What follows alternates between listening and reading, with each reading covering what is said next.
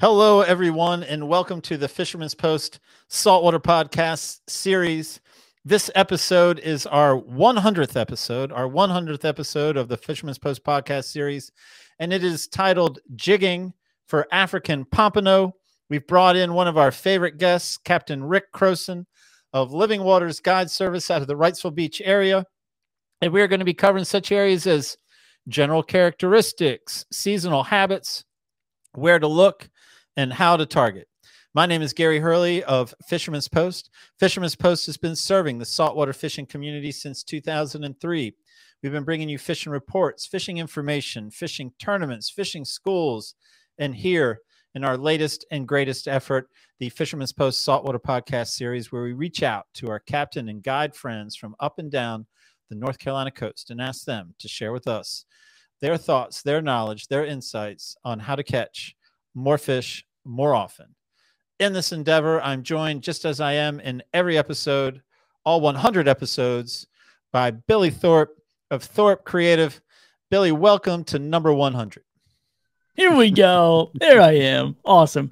So on episode number 100, I decided, you know what? Let's just change software and just go at it uh, with blind. So here we are, and it's working pretty good, man. So I'm excited about episode number 100.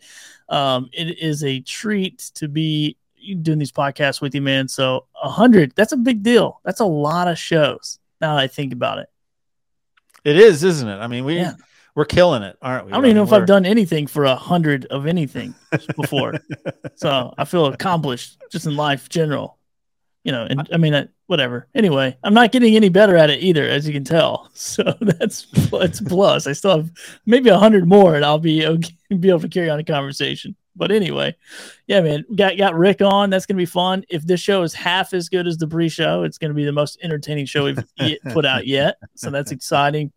Um, yeah, man. So I'm excited. And then Marine Warehouse Center has been with us for 95 of these episodes, man. They have really, for whatever reason, got on here and stuck with these two knuckleheads and put their logo beside of us, which we appreciate. very though. grateful very grateful for their support and again as we've said repeatedly like not only that not only since episode five but they reached out to us and said man we really like what you guys got going on we want to support it we want to be a part of it we didn't even make that sales call man they called us and that again i think speaks to their involvement their support of the fisherman's post saltwater podcast series you know Absolutely, man. happy to be married with them Absolutely. Well, and I want to talk about our other sponsor real quick too, and then I'll show you a video from Marine Warehouse, but Bland Landscaping Co. Uh, so they came on. They also reached out to us and said, "Hey, we want to support the show. We love what you guys are doing, um, and we're outdoors men and women, uh, and they are looking for people to come on to their team that enjoy the outdoors and um, yeah, want to get go to work early, get off work early." all those fun things, Gary. So be sure if you're looking for a new job, new career, not really just a job, a new career, uh, and go spend a hundred something with them. Probably not a hundred years, but maybe like hundred months or something. I don't, whatever. I don't know. Go do something. If you want a new career, go over to blandlandscaping.com slash careers and see what they have in store for you. Uh, and this is my 100th episode, so I may retire from this and go work for those guys. huh all right yeah, Gary, here's all this tech crap. You can deal with it. I'm I'm over it. Ooh. Gary's like, can I uh, draw pictures of the of my face and talk? Yeah, man. Bland landscaping again fits that bill. Like I, I like their vibe. I like what they're about, man. They're a good fit for the podcast, for our Yeah. podcast community. I mean, good place, good organization, good people, like-minded, as you point out repeatedly when you're doing your plugs. And uh, I, I think that I think that relationship makes a lot of sense too, man. Yeah, man. Absolutely. Really appreciate those guys. And now back to Marine Warehouse again. We're giving them some extra love on 100, episode 100. I got a quick word from them and we'll be back.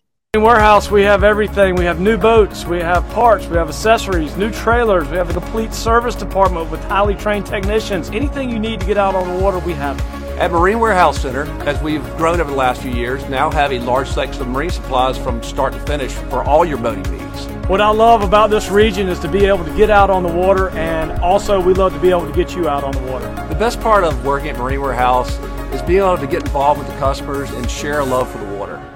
There you go, Gary. Great operation, man. You know, uh, as I pointed out last episode, they uh, they are working on my boat. They are getting the fish post boat ready for another season, painting the bottom, full service, and uh, I will be going into the season with confidence because that's what you want, man. You want to turn the key and go. Time on the water is precious. Time on the water with family, with friends, fishing, whatever it is, it's precious, and you do not want to turn that key and not be pulling away from the dock. So I'm happy to have that relationship. You know, happy that they take care of the fish post boat. Absolutely, man. We love those guys. And speaking of being more efficient and spending time on the water, uh, we announced in our last episode that we are having, we do have a membership available. So it's going to be weekly fishing reports brought to you by Fisherman's Post, and we're going to be doing audio and video. It's a, it is a membership base. All the the information is in the show notes, show description. Uh, so we do have a goal to hit that to launch that in April. So if you want to be a part of that, go click that link and uh, go learn some more information, become part of our membership group. And we do have special pricing for charter members, Gary. So I'm pretty excited to be talking about that again. You did a great job on the last episode of promoting it. And you guys probably, if you follow us, have seen some more information out there as well and some more videos and all that stuff. So I won't spend too much time on it. Maybe we'll talk about it at the end, but just wanted to plug that in there as well, Gary. Yeah, man. Weekly fishing reports returning to Fisherman's Post, available behind a paid wall at fishermanspost.com, starting in April, inshore only. Again, this is a new project for us. We got to walk before we can run, and uh, charter membership special available right now. And you can lock in that rate for life as long as you just keep renewing. You got this special one time rate. Yeah, man. Awesome, dude. Well, it's gonna be good. I'm I'm excited to have you and Rick. You guys are always a good time. So we'll see what comes of this episode. Uh, yeah, man, he's easy to talk to, and you know when we were brainstorming on a guest for the hundredth episode, man, he made he made a lot of sense, and wanted to bring him in to be a part of this. You know, one of our favorite guests, and Yeah. uh, yeah, man. So your job is Billy's best takeaway. Your job is to listen to the insight he's going to share about African pompano, and you know, you and I'll come back together. But yeah, Yeah. man, we're going to set Rick Yeah. up to do his thing.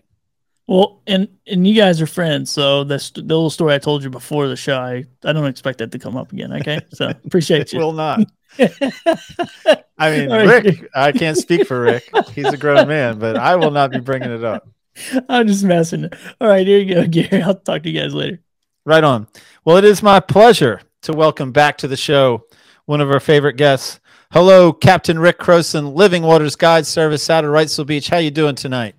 Hey, good night, Gary, or afternoon, Gary. How are you? I'm doing good, man. I'm Happy to be talking forget- to you. I'm Um, to African pompano is kind of a specialty fish, I guess. I mean, I'll, I'll let you describe it, but uh, looking forward to talking to you. But it doesn't matter our history. It doesn't matter how many times you've been a guest on the show. No one proceeds without the two questions. So when you say you're ready for question number one, that is what you will receive. Question number one Go. Why should we listen to anything you have to say about an African pompano? That's a great question, Gary. and um, other than I've caught a bunch of them, and I like to, uh, I like to think that I'm uh, pretty good at putting my clients on them. Uh, I don't know that there's any reason you should listen to me. well, good at catching them, putting clients on them. You know, you've got an easy path. Um, question number two. I think I've done a better job with question number two in the past, but you know, oh well, I've been a little busy lately. So here's here's what I came up with. you know, those African pompano, they look like angry fish, man. They kind of got that eyebrow and they look like angry fish, and that eyebrow reminds me of Angry Birds, the Angry Birds character. So your question has to do with Angry Birds. Are you ready? okay. I'm going to give you a list of four types of birds. You tell me which Angry Bird type is made up. Are you ready? Okay. Sneezy bird, funny bird, grouchy bird, clumsy bird. Which is the made up bird? Grouchy bird. You're correct. That's why you Um, should listen to me. So is Clumsy Bird. I, I kind of stacked the deck in your favor. I gave you two that you could have gotten right. But apparently, in Angry Bird world, Sneezy and Funny are real. And then Grouchy and Clumsy are uh, Smurfs. I, I looked up Smurfs and said, what are some Smurf names? But enough of non fishing jibber jabber. Man, let's talk about African pompano. You want to begin again. I think it is especially fish. Not many people are overly familiar with it. So I like that in our show notes, you say, man, let's just talk about general characteristics, man. Let's introduce the fish to the audience. Yeah, so an African pompano, um, again, I, I talk about being very, very blessed in uh, in our latitude. Um, we have an amazing, um, uh, just uh, our, our ocean is amazing in our latitude. We have a really, really slow sloping uh, coastline. Uh, takes 60 miles to get to the edge of the continental shelf, uh, or what we call the Gulf Stream.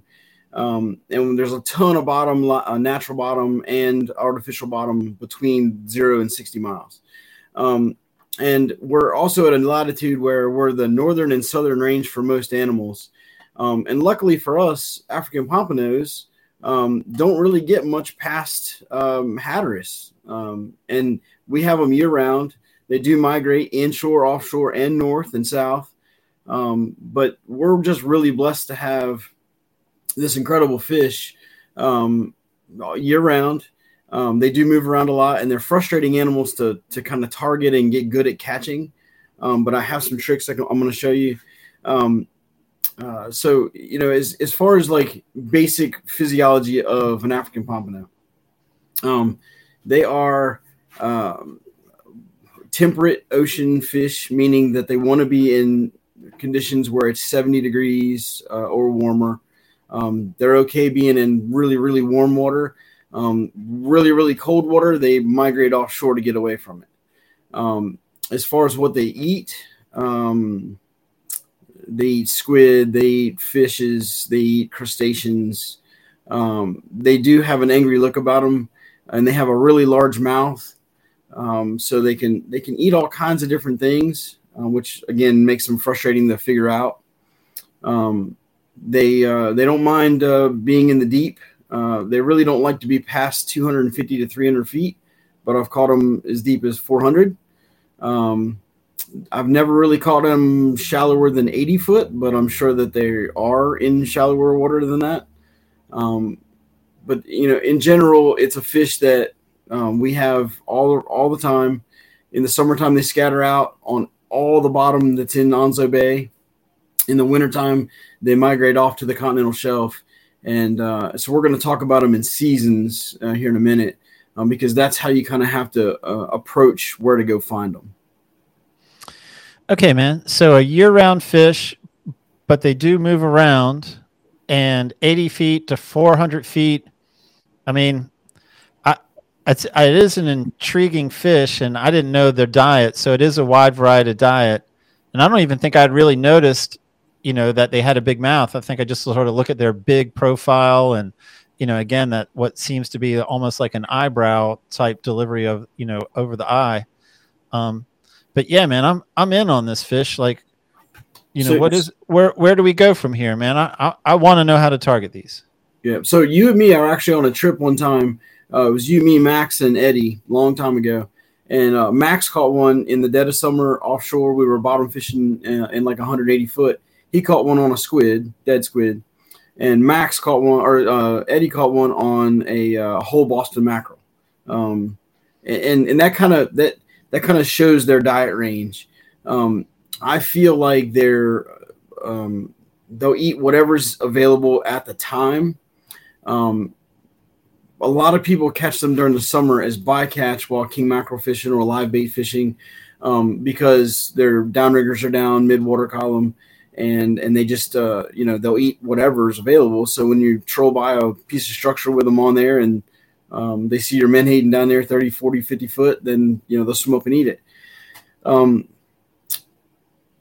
the one thing I'll say about an African pompano first to kind of to kind of give it a broad general statement, I regard them as one of the best fighting fish we have.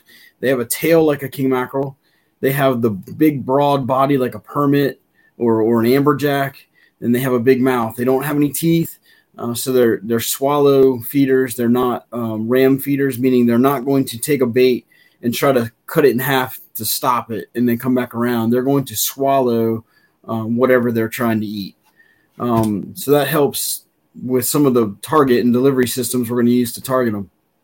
Um, mhm.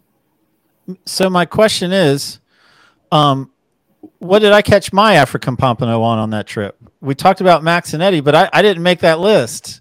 I mean, Oh. certainly you're a good enough captain to put us all on one, but I just can't remember what I caught mine on.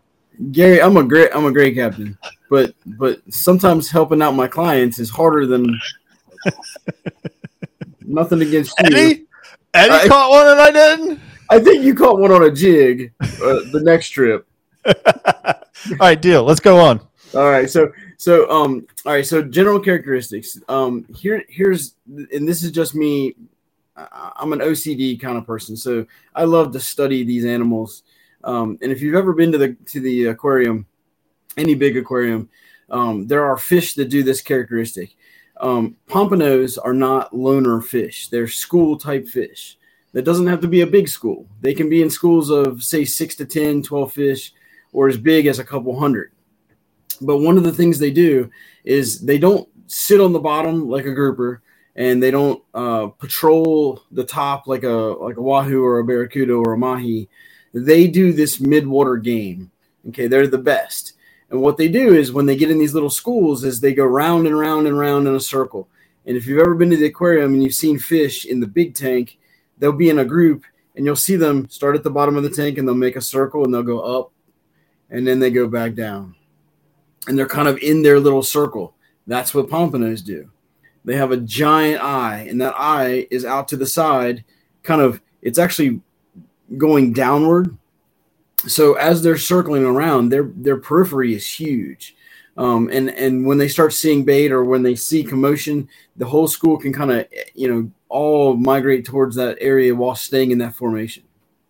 Um, so one of the things you'll see when you start to figure out how to catch them is, um, especially if there's four or five people fishing or jigging at a time, is you'll get multiple hookups because those fish are on a big school together. Okay, so um, if you see somebody hook up, drop another bait down if they're not if you're not already fishing because um, you want to take advantage of knowing where they are for one and and being getting a bait where they are and, and trying to get as many bites as you can because they do move around a little bit. Um, let's talk about seasonal habits. Um, since I was talking about how they like 70 degree water and warmer. Um, so for me, since I basically fish the Gulf Stream or offshore waters, um, for me, I target them fall, winter, and spring. Um, meaning that in the fall, around uh, say the middle of October, as everything starts to cool on the beach, they start moving offshore to get to where the water temperature is consistent all the time. And um, typically that is um, 140 to 250 foot of water. Okay. Um, they stay there all winter and they stay there all spring until again after you know say um, mid to late April as the water starts to warm up on the in on the Gulf Stream and push inshore. They follow that water and they follow the bait inshore all the way to say 80 foot of water in, in a general you know when you're thinking of how to target them think 80 foot and deeper and the, the problem with them in the summertime is they literally come inside and they're everywhere. They're on big pieces of structure, they're on little pieces of structure, they're on wrecks, they're on live bottoms, um, and they're not in giant schools. They're in, um, like I say, six to 12 fish, you know, little packs. Um, in the wintertime and, and, and in the fall, they start to gang up offshore and they get thicker and thicker and thicker. And in the winter, they're in big giant schools. So when you find them, you might find 100 to 300 fish. Um, and then as the spring comes along and they start to migrate in, obviously those schools get smaller and smaller. Okay, so um, for the general discussion tonight, let's let's kind of focus on them all being in the deep, say 150 foot and deeper. Um, and the techniques we're going to use, um, we call it jigging. Uh, vertical jigging is very very effective. Uh, I'm also going to show you a bucktail, and I'm also going to show you a little squid imitation. Um, you basically what you have to do to catch African pompanos is find them. Um, so they live on structure. They don't live over sand. Um, and so what you have to do is when you in the fall, winter, and spring is you have to go offshore to where you find 70 degree water uh, or warmer, um, or call it 68 and warmer on the surface, and start looking for structure. Okay. Now I took a picture of my of my uh, bottom machine when I marked them this last uh, couple years ago, and I wanted to show this to you. So this is a this is a hump just offshore, uh, or excuse me, just inshore of the break. So we're in like 160 foot of water here. Okay, right before the first big break of the continental shelf. And what I'm showing you is this is a piece of rock, and there's some structure here. You see a little bit of live stuff growing. You see a little bit of live stuff growing, and you see some bait and some stuff. And a lot of this is amberjacks and other stuff, and bait, you know, tomtates and ringtails, and just all kinds of stuff. Little reef fish. Okay, these marks here those two little marks there, those eyebrows, those are African pompanos on my machine. Now, the reason I'm showing you this is because the way you have to find them is you go to a, a piece of structure and you drift over it, or you slow troll around it, or you troll over it until you find marks that you think could possibly be African pompanos. And then the trick is how to get them, you know, entice them to bite, which is, we'll talk about that in a second. How to find them, though, they're on structure, always on structure. Um, I don't think I've ever caught one over sand. You know, some fish you can catch over sand um, going from structure to structure because there's bait or food or whatever, a color change, um, a grass line, uh, you know, whatever. African pompanos are not that way. Um, they are structure oriented, and when they move from structure to structure, they don't eat. You know, so you need to go find some structure, look for the pompanos, and then show you know do all the tricks that we're going to show you here in a second. I got a Yeah, come question. Yes, sir. So in that screenshot, man, that didn't look like middle of the water column, man. That looks like more they're hanging at the bottom. Is it? Yeah. I mean, So in this shot, what you're seeing is um, they're in their they're in the downward cycle. So like I'm saying, they they'll cycle up and then they'll cycle back down. okay. And so this is this is the bottom of their cycle. Um, and you know you'll notice that this piece. So I cut off I cut off the side so you couldn't see the depth, but this rock is 20 feet. So they're a good 30, 40 feet off the bottom. Okay. Yeah, I should have left that on here so you could see the depth. But um, they're I'd say they're at least thirty to forty feet off this off this rock. Now, with that said, I told you that their eyes are kind of facing downward and they're giant. Their tendency to eat once they once you do get a bait in front of them is to go downward to eat. Okay, so we typically catch them from the bottom, like literally dragging or or or bouncing the bottom up, say halfway through the water column. Now I'm, I'm sure I've hooked them higher than midway mid water column, but targeting them again from the bottom up halfway. So if I'm in 150 foot, from zero to 75 foot is where I'm going to stay, and from really for me from zero to 50 foot is where I'm going to stay in that scenario. If I get to 200 foot, I may I may fish up to 75 or 80 foot, and then go back down. Um, the the with the way their eyes are, they're they're looking around and they see stuff, but they can they can attack the the bait by going down, not up. Okay. I mean, I, I follow all that. I mean, and all that makes sense. And so when you're on an African pompano trip, though, you're really not dropping until you see something on the machine that gives you confidence. You're not blind dropping just to test the waters for. It depends. It's a great question. It depends. So, um, if I'm on a big piece of bottom, meaning that I can make a long drift, um, what I'll typically do is, um, if I have time, I'll kind of circle around and see where the the most um, action is. Let's call it action. Um, I'm going to look for bait. I'm going to look for you know amberjack marks. I'm going to look for any kind of fish life on that structure area, and that's kind of where I'm going to start. Um, pompanos, like a lot of fish, um, when they're not feeding, their their uh, swim bladders are not inflated, because they're just maintaining themselves. So they're just literally maintaining themselves, and they're going up and down in a spiral. But they're not they're not actively trying to chase anything. Um, when they get excited and they start to feed, that's when their their uh, physiology changes and they show up differently on your graph. So um, you'll notice that as you're drifting along and you're drifting, you're and you're jigging, and you do hook a couple fish, you'll mark them, and all of a sudden the marks will get bigger and bigger and bigger. There'll be more of them, and your next pass, they'll they'll stay excited. Um, that's kind of another way to know that they're pompanos. Um, jacks will do it too, but if they're jacks, a lot of times you'll catch them right away. Africans sometimes they'll uh, they'll be picky, so you they'll get excited, but they won't eat right away. Um, and that's when you start changing your lures and changing your techniques. Um, that's also when it helps if you have four or five or six guys fishing at a time, because everybody can start off doing something different. And typically, once you get that first bite, um, that's what they want. Um, whether it's a long jig, whether it's a short jig, whether it doesn't matter what the jig is, but it matters that it's on the bottom, or whether it's up in the column, or if it's going a little faster or a little slower. Um, every once in a while, you'll find a color preference, but not. They're typically not color specific. They're more shape and and action specific. Um, and and I like to target them over really big areas offshore. So um, there are some places straight off of uh, Wrightsville Beach, um, you know, from say say from the same old, uh, which is a, a, big known place. There's some structure right inshore of that. Um, the same old itself is kind of deep. It gets to three, three twenty-five, and I've caught some out there, but that's not where I would target them. I would target them just inside of that, in that one forty to two hundred foot range.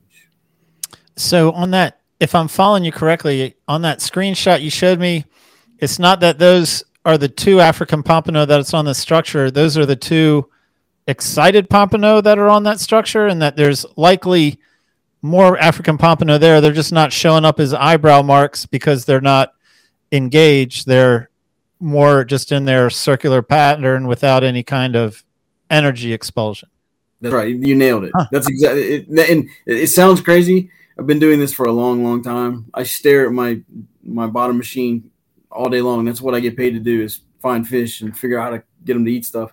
And it sounds crazy, but yes, you're exactly right. If I can, if I have a mark, great. If I have to drift over structure and then move over 50 feet or 50 yards and make another drift and move over 50 yards and make another drift until I get them excited to show up on my screen, that's what I'll do. Um, that's what I had to do Monday. Matter of fact, I fished this past Monday. Very rough conditions. Um, water was kind of blended all together. 70 degrees on the nose, 175 foot of water, and we made long, literally mile long drifts over what I call a patch reef. So there's structure and then some broken bottom and then another piece of structure and then broken bottom and another piece of structure. And um, we had to make really long drifts over and over and over again. And um, we didn't have a pompano bite until noon. And then we had our first pompano bite, and it was three. Okay, so in we had three pompano bites. We got two to the boat. The the whole graph changed. So when I pulled back up, I marked them for a certain amount of time and stopped and made my drift again. And and that's what we had to do. We just had to keep working the bottom because we knew they were there. We just had to get them fired up so we could actually see them. And man, that is very intriguing. And and like just a quick aside, is are there is there another species or two that sort of behave that way as far as showing up on the machine, or is African pompo kind of unique in that characteristic? Well, amberjack will do that. Uh, any of your any of your mid water fish that that um, that um, hunt from say a little bit above mid water all the way to the bottom, what they have to do is they have to change their their body physiology so that they can rapidly go up and down. Um, that's why you know you've caught a grouper and you've brought him up and he hasn't had a chance to to change, so he gasses out with nitrogen. Um, what they're doing is they're putting nit- nitrogen in their bloodstream, and and it fills up what they call what's called an air bladder um, or a swim bladder, and um, it allows them to go up and down without pressure bothering them to to hunt. Um, so amberjacks, African pompanos, um, surprisingly tunas do it but it's not through a swim bladder. It, it's it's more of a um i don't know what you call it on a tuna but it's not it's not through that. It's not a, it's not gas. It's um you know, liver change or something. But anyway um tunas will do it too to an extent but they're feeding from the from midwater to the surface whereas these fish are fish are fighting um or hunting from mid to the bottom. So okay. it's a different it's a different kind of change Right on. I mean, I think that's intriguing, man. I, I mean, I'm not Billy, but that's my best takeaway so far. Man, I, I'm I'm hanging on every word now. Help me hook a fish.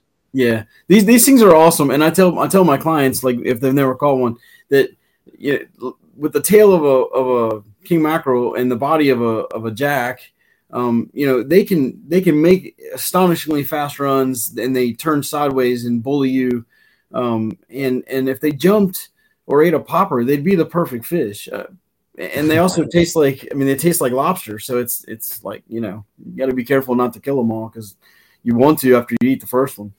Um, all right, so here's the deal: we've we've uh, we've established that we're fishing over the correct piece of bottom, and we're going to start off with our lure selection. Now we're calling this vertical jigging or jigging for pompano, and it's kind of my specialty. Again, is is hands-on jigging, popping. Um, I want you to have a rod in your hand, and I'll teach you how to do it, and then you do you do the work.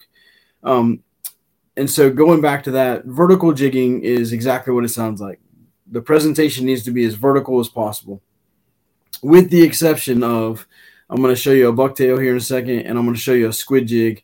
Um, they can have line angle because you're not working them in an upward manner um, like you would these jigs. Um, so what I typically do is we, we have the structure area we, we're going to fish. I, I have everybody, if I have three or four or five guys, everybody starts off with something different. And by that, I mean, we'll start off with long jigs, short jigs, really short jigs, and then a flutter jig. Okay. And what this does is it allows me to find out whether it's oh, and I'll change colors on everything too. So everybody a different color, everybody a different shape. And what I want to find out is um, are they eating on the bottom, in the middle? Is it a length thing? Is, do they want a long jig today versus a short jig? Do they want a jig that has a lot of action? Meaning, like, for instance, these two jigs. Okay, this is a Roscoe jig by Blue Water Candy. This is an excellent, excellent jig for holding the bottom.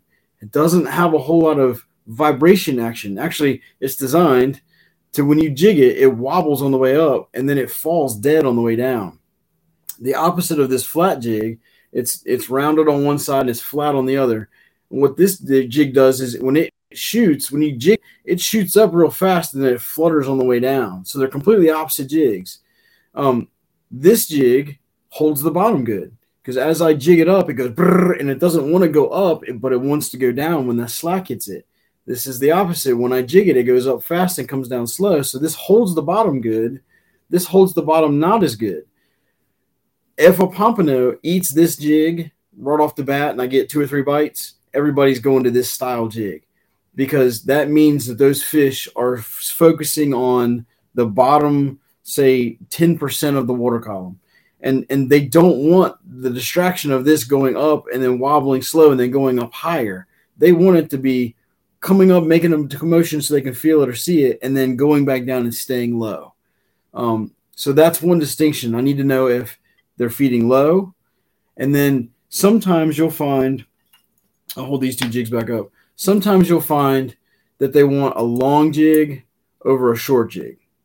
Okay. Um, again, I don't find that color makes as much of a difference as the length of the jig or the orientation to where it is in the water column. Um, I do like, and most of the things I've showed you have some glow on them. This is this is just my favorite color jig uh, for pompanos. Anyway, um, is it's silver and then glow, and it just bands back and forth, silver glow, silver glow, and it really lights up. The Roscoe jig also, the entire body is made of glow paint, so it really has a lot of luminous down on the bottom. So if you're targeting these fish and they're biting on the bottom, so anything with glow on it is going to be better than um, just a shiny reflective pattern like this. This is again, this is to be used from the bottom up, but up is the key word, and these are designed to be used from the bottom up, but staying lower than than midwater.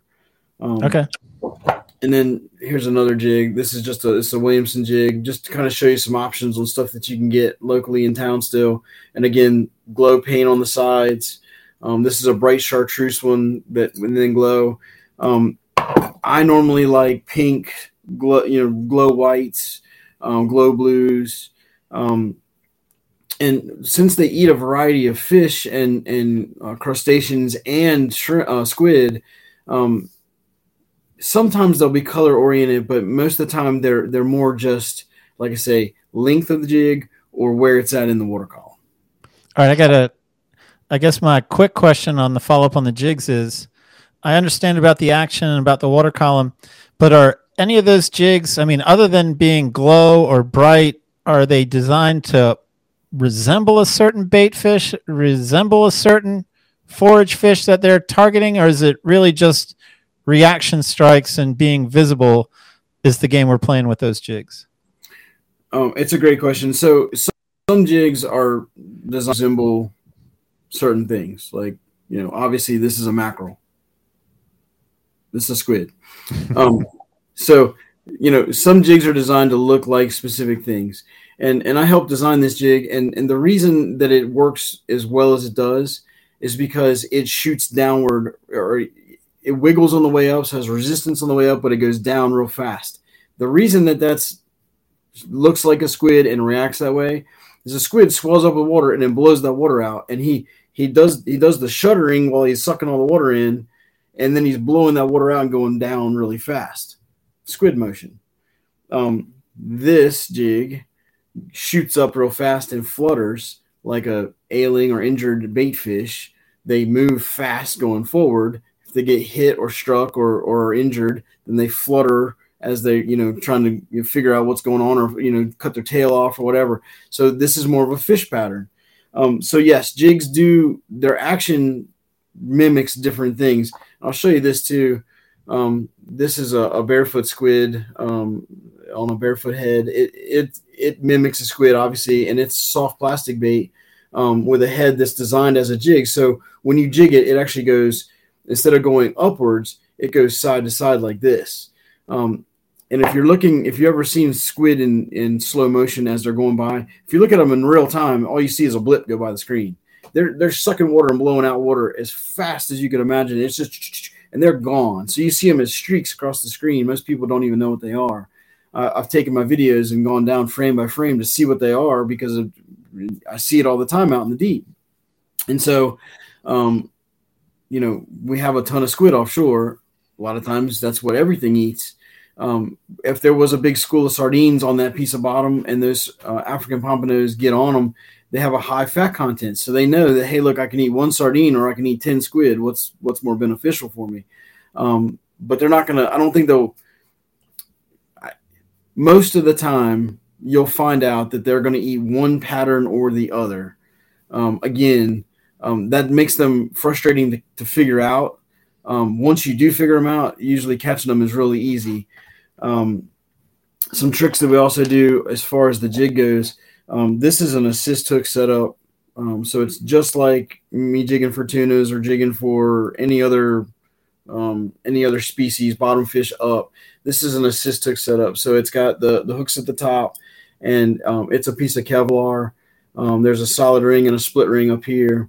And so your line's here, and as you're jigging, the hook's going up and down. Um, I like them to be bare because now the hook doesn't influence the jig. The jig motion is all on its own. The hook just kind of goes out of the way as it's fluttering or shooting down.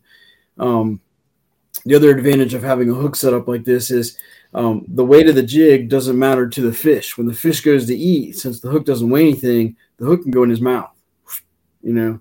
And so as he's swallowing water, the hook's going in. That gives you a better um, hookup ratio and gives you a better chance to get a more uh, deep hook set. And pompanos have a big mouth. Again, another problem with pompanos is because if they're not feeding super aggressively and they swallow enough water to get your jig and the jig's heavy, the hook doesn't go that far in their mouth. You hook them in the in the skin of their lips, and they're so strong. As you're fighting them, you tear that skin off, and then they go free. That's what happened Monday a, a ton. We those fish, every fish we caught was barely skin hooked, and so you have to fight them hard. We have a lot of sharks out there, and it's a strong animal, but there's nothing you can do when they're not biting it really well.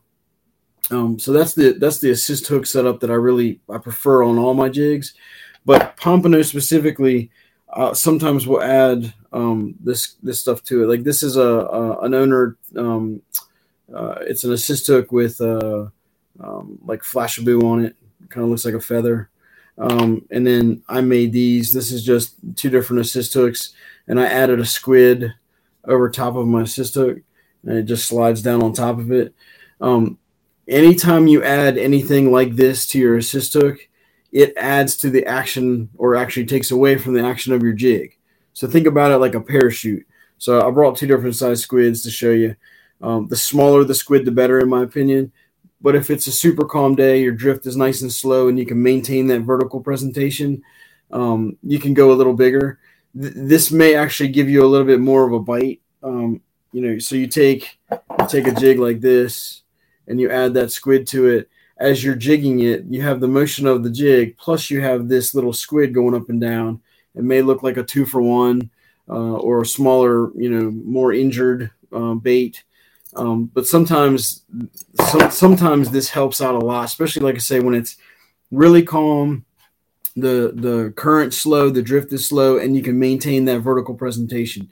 If this works as a parachute on the way down and it makes your angle go out when you're drifting, take it off. Don't don't mess with it because it's going to kill your ability to stay vertical, and that's that's critical to doing jigging style stuff. Um, it's not as critical to the squid I showed you earlier. That can go out because it's not it's not going up and down vertically in the column. It's just kind of bouncing around, and so we can get a lot more line angle on it. Yeah, man. I mean, you you explained that well. I definitely followed. There was like a hot second when I wasn't sure about the parachute effect, but then but then you got it. You deliver that message. I get it. Where it's just not going to drop the way you want it to drop, and if the game is straight up and down, then you need it to drop. I, I mean, I think you did a great job describing it. Yeah, vertical jigging is literally it, the more vertical you can keep it, the more fish you're going to catch. Because there's nothing about this piece of lead, or any of these pieces of lead, that has any attraction ability other than the action you give it from your rod. Okay, and I've talked, uh, you know, a lot about jigging in the past, and it's a system, so you kind of have to know the system. It it's not just tying it on any rod and you know shaking it around and making it work. You have to have a system to make this this technique work. Um, but again this doesn't smell like anything. And and on its own i mean it's pretty but it really doesn't you know i don't know that that would attract them on its own. You have to impart the action to the jig itself and vertical is the game. Now non-vertical presentation. Bucktail okay? Again they eat a lot of different kinds of food bucktails are great because they mimic all different kinds of food. If I want it to look like a squid, um, you know, I can use a all white one or a glow one or a red one. Squid change in dark colors a lot. Um, or I can use really bright, fancy ones like this chartreuse one or a hot pink one uh, or a glow in the dark color one. And I like to use them two ways. And these is not a vertical presentation. I want to be as vertical as possible when I when I throw it out. And a lot of times, if I'm drifting, I'll pitch it forward from the back or the front of the boat, just forward a little bit so that as it goes down, by the time it reaches the bottom, it's kind of vertical. And then I'll work it as the line goes out away from me. I'll work it kind of up through the column, work it all the way up, drop or, you know, cast it out and do, it again. And so I use them two different ways. This one has a blade on the back. Okay. Um, again, this is a, just for example, this is a blue water candy um, um, head call it uh, Grin and Gus. Um, it's a three ounce um, head, um, and the shape of it is is you know very fast sinking. Again, you want to stay down near the bottom, so any advantage to keep you down near the bottom, you want to be able to use that. So a big round bucktail with big eyes, you know, probably wouldn't work as well as as more streamlined like this. Um, the blade um, gives you vibration and it gives you uh, flash. Like this one is chartreuse, so it just adds some color, um, but it doesn't impede the the rate of sink. Um, being a willow leaf blade like that, you can pitch it out. It, the blade spins real fast, and as it goes down, um, when it hits the bottom, it's just kind of down there banging around. As you lift it, it kind of vibrates up and vibrates down. Um, and then I also use, um, and, and this is just I just grabbed this pack because I was using them the other day um, six to eight inch grub tails, um, and you'll use that on the back of this um, bucktail as well. Um, this is a gulp. It adds some smell. Um, sometimes that's important. Sometimes it doesn't matter. You know, again, these fish are. I, as much as I love catching African pompanos, um, they have frustrated me more times than than I can tell you because I know they're there. I can see them. I caught them the day before, or the moon phase changed while we were fishing, or the current changed, or something changed, and they stopped biting. Um, and I know they're there. I'm looking at them. Um, getting them to eat is definitely going to be your your biggest challenge after finding them. But finding them again is hard. Um, but because they're so uh, finicky on uh, you know certain things, eating low, high. I, I've showed you these baits. What I really want to tell you is focus yourself on who hooked up and where they were in the column. For me, as a captain, I have to watch a lot of different things going on at once. Um, so I'm, trying my best to take care of everybody's needs and watch where everybody was, um, because a lot of times, you know, people that don't go to the to the break a lot, they, they may not know to watch. Hey, I got bit as soon as I hit the bottom, or I got bit as my line angle started to go out and I was up 60, you know, 50, 60 feet. Um, I need to be able to watch that. So as an angler, when you drop it down there, know where in the water column you got bit. Probably the single most important thing to know. The next important thing to know is that I drop it down and he hit it when it was stopped. Like it hit the bottom, I jigged it, I hit the bottom again, and I got bit. Or was I jigging a couple of times and I got hit in mid stride where I was actually working the lure? Um, I, that is like the second most important thing. Where in the column they are, where they're feeding. Second is, do they want it fast? Do they want it slow? Do they want it dead stick? Know, and this is going to sound crazy to a lot of people, but um, when I was first getting into this pompano thing, where we were targeting them, not as bycatch, because we catch them as bycatch all the time.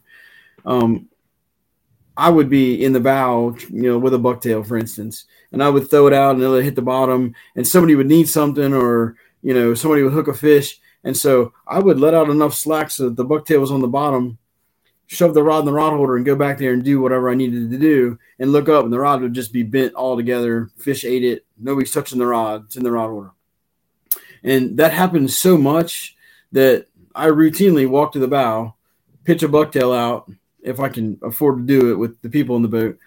Flip it out, let it hit the bottom, give it an extra 10 or 12 feet, flip the bail, stick it in the rod holder, and let the boat, natural motion of the boat, work that, that uh, bucktail. Um, some days, that's the only rod that'll get bit, and you have to force your anglers to drop the bait down and literally point the rod at the ocean and just hold on. And you're feeling for a little tick. Days like that, I, I feel like they're they're coming up and they're sucking, but they're not sucking real hard, so they don't get a whole lot of the the hook in their mouth. And um, those are the frustrating days because you I can actually watch a fish bite a jig, and the angler not know it happened because it's so subtle. Um, and and sometimes when they eat, if they come down and they sw- and they they go to suck at it, they're pushing it with their nose, so it actually lifts the jig up. So instead of it being a hit where it goes down, it's a hit where you actually feel a little light pressure. The pressure comes off the jig and then it comes back down. That's a bite. And, you need to be able to recognize that because the way to hook that fish is you feel that you start cranking the rod kind of loads up and then you set the hook. It's not trying to set the hook and take all that slack out before you come tight. Okay.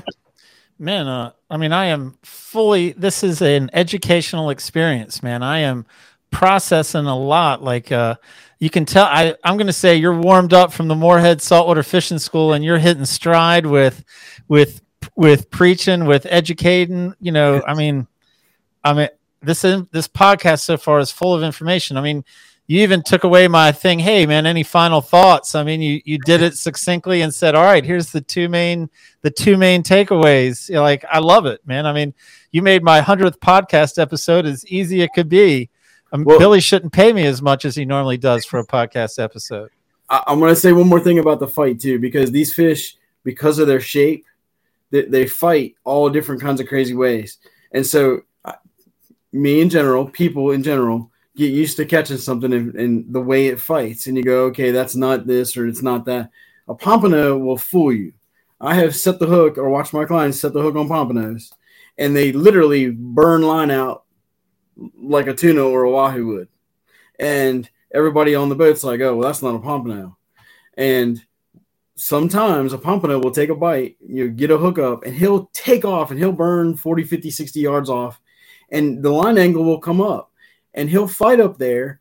But because of their shape, as the fight progresses, the, the line angle will come back down and they almost always spiral on the way up. Okay. This is a problem that you need to know going into pompano fishing because they spiral on the way up. And I'm talking about like 99.9% of the time, they're not up and down when you fight them, they're sideways. And so they're going around in a circle like this. The line angle from your hook changes in his mouth as that fish circles around, right? So be real cautious at the end stage of the fight. You're fighting that fish. He's doing your circles. You feel him doing those circles where the where the rods kind of change in direction. Crank down, lift gently. Crank down, lift gently. Don't pump hard. And if he if you're cranking him up and you're cranking down and lifting, and he takes off and goes to run, point the rod, kind of like like tarpon fishing. Point the rod. Let him surge because you don't know where that angle of the hook is in his jaw, and so as he's circling around, he's he's he's making that hole bigger, or he's tearing the skin on his on his lips away. Um, that's one scenario where they run off. Sometimes um, they do this crazy fight where you set the hook and they go to the bow, and then they go around the bow, and then they go around the stern, and you catch them. You wind up catching them where you started, or you hook up and they go to the bow, and then they go back to the bow stern, and they go back to the bow. But they always end up spiraling up. Okay. Um, so just it, when you're when you're pompano jigging, um, don't assume it's not a pompano because of the way it fights because they're all different. And and even in the same like Monday, we had we had two fish that took off, just hauled you know hauled line off and fought crazy. All the rest of them fought straight up and down. And we pulled off a ton of fish on Monday because they were just barely skin hooked. So in that case, where if you're hooking a bunch of fish and you're and you're losing them um, during the fight, um, m- my suggestion to that is downsize hooks. Sounds crazy, um, but like for instance, if you look at these two hooks real quick, if you look at these two hooks real quick, the gauge wire on this hook is almost twice what the gauge wire on this one is. If you look at the thickness of the wire itself, right? Yeah. Um, so the, the key is this: if I'm getting if I'm getting bites but I'm losing them, I'll change from this heavy hook to this lighter hook because as he goes to suck on that that jig to get it, you know, to, to bite it, this hook weighs less. It may go a little deeper into his throat uh, or into his jaw. Um, and and down and I even down I didn't put them on the table, but I even downscale the size of the hook. Um, short shank, little you know, heavy offshore style hooks, live bait style hooks, or what we're using, but downgrade the gauge of the steel so that it's as light as possible. So when he goes to eat it, it goes as deep in his mouth as possible. All right. Man, Rick Rosen, that was an African Pompano education. I like him a little bit. You don't, if you haven't been able to tell, I like him a little bit.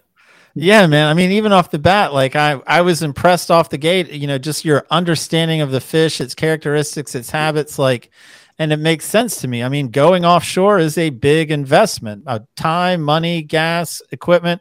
And why would you not want to be as prepared as possible to make that much of an effort to try to catch a fish? It makes little to no sense not to have every tool in your box, including you know, information. Information is king, man. So good for you, man. Again, I thoroughly enjoyed this, man. I'm my brain is full. My brain is full of African pompano. Thank you so much, Gary. I, I'm from my heart. I am privileged uh, I, to to know you and to be friends with you. But uh, thank you guys so much for just having this uh, this information that we can share to people. Um, it's an amazing platform, and uh, just thank you again for doing it. You got it, man. You're a great ambassador, and appreciate the relationship right back at you, man. Looking already looking forward to next time, and you know, hoping it comes sooner than later. Thank you, sir. Later, Rick. Billy, what about it, man? What about Billy's best takeaway? Like, you know, take your pick. Like, I, you know, I really am. My brain is full. Like, I was Yeah. hanging on everything. I really wanted to process it. I wanted to retain it. You know, he he was very giving of information. What what resonated with you? Yeah, man. I mean, there was uh, there's so many things. You know, one thing that I I like is I like when people tell me, and I've been on a boat with Rick, so and he's really good at giving instruction of how to do something.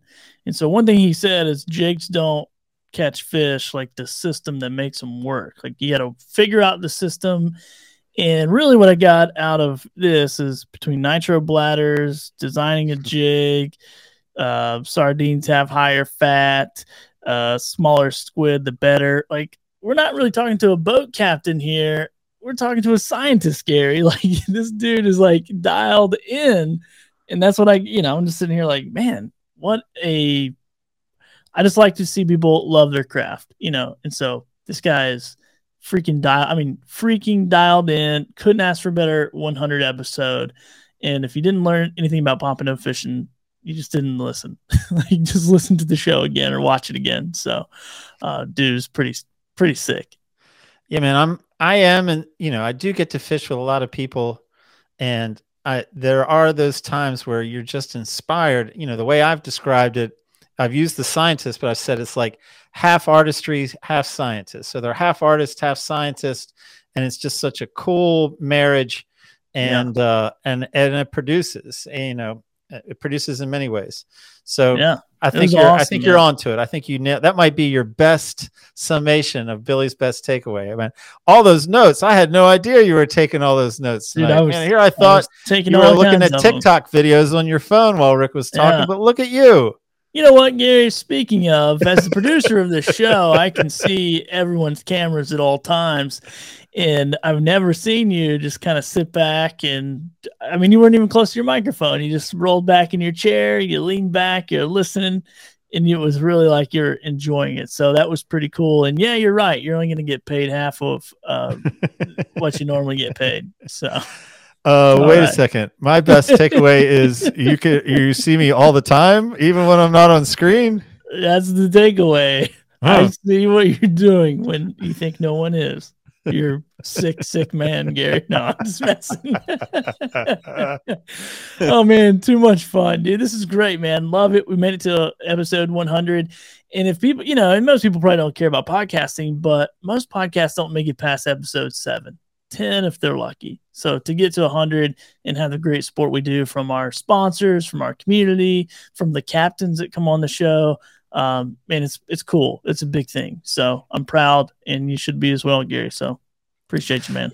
I tell you what, man, I'm feeling the love, so I'm gonna give you a shout out. Like you made this happen, man. I resisted the podcast. Gary, we should do a podcast. I'm too busy. Gary, we should do a podcast. I'm too busy. COVID hits. Gary, we should do a podcast. God damn it, COVID didn't hit. I'm not busy. All right, let's do a podcast. And here we are, 100 episodes later, man. Yeah. Enjoying the ride and looking at looking ahead. And again, we'll do a little plug here at the end, looking ahead for the podcast. Clearly, it's resonating with the fishing community. All kinds of you know reasons to continue, and not only that, but it gave us inspiration to start a new project, the weekly fishing report, starting in April, delivered in video and audio form, not in the newspaper. You won't see it in print and uh, you know, looking forward to finding our rhythm with that project as well, man. Yeah, man, it's gonna be awesome. And thanks once again to our sponsors, Marine Warehouse Center, been with us most of the time, and then also Bland Landscaping Co. for this episode. Appreciate you all, and to all a good night fishing, whatever you're doing. anyway, I'm out of here. See you, Gary. See you in the next one.